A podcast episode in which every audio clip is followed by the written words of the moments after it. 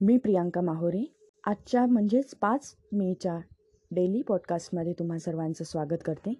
काही जागतिक घडामोडी काही देश कोरोना व्हायरस क्रायसिसवरचे रिस्ट्रिक्शन काढत असल्यामुळे कच्च्या तेलाची मागणी वाढू शकते. तसेच आउटपुट कट हा फर्स्ट मेपासून इफेक्टिव्ह असल्यामुळे ब्रेंड क्रूडमध्ये चांगलीच वाढ होऊन अठ्ठावीस पूर्णांक चाळीस डॉलरच्या वर ट्रेड होताना दिसत आहे. इकॉनॉमीला सपोर्ट करण्यासाठी यू एस फेडने क्वार्टर टूमध्ये तीन ट्रिलियन डॉलरची बॉरिंग करण्याचे अनाऊन्स केले आहे. यू एसचे टोटल गव्हर्मेंट डेट हे पंचवीस ट्रिलियन डॉलरवर पोहोचले असून फिस्कल डेफिसिट हे सातशे चव्वेचाळीस बिलियन डॉलरवर आहे.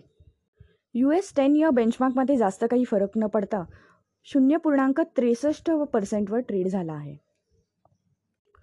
डॉलर रुपी हा पंच्याहत्तर पूर्णांक शेहेचाळीसवर स्टेबल होता.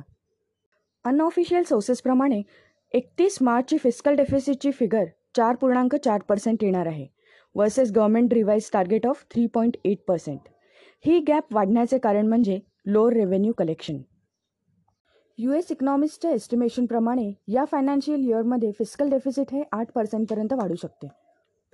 नवीन टेन इयर सिक्युरिटीचं ऑप्शन येत्या शुक्रवारी म्हणजेच आठ मेला होणार आहे. तसेच आज एच डी एलचं ऑप्शन कंडक्ट होणार आहे. कालच्या सत्रामध्ये जीसेक बेंचमार्क सहा पंचेचाळीस जुलै दोन हजार एकोणतीस एकशे दोन अठ्ठावन्न म्हणजेच सहा पूर्णांक शून्य आठ पर्सेंटच्या इडला बंद झाला. जो मागच्या सत्रात सहा अकरा म्हणजेच एकशे बेचाळीसच्या लेवलला बंद झाला होता. ओएमओ परचेसच्या वाढत्या शक्यतेमुळे हा उठाव पाहायला मिळाला. मागच्या ओएमओ अनाऊन्समुळे बेंचमार्कील सहा पूर्णांक वीसवरून सहा पूर्णांक एकवर आले होते. आजसाठी एवढंच. पुढील मार्केट सत्रानंतर पुन्हा एकदा भेटू. धन्यवाद.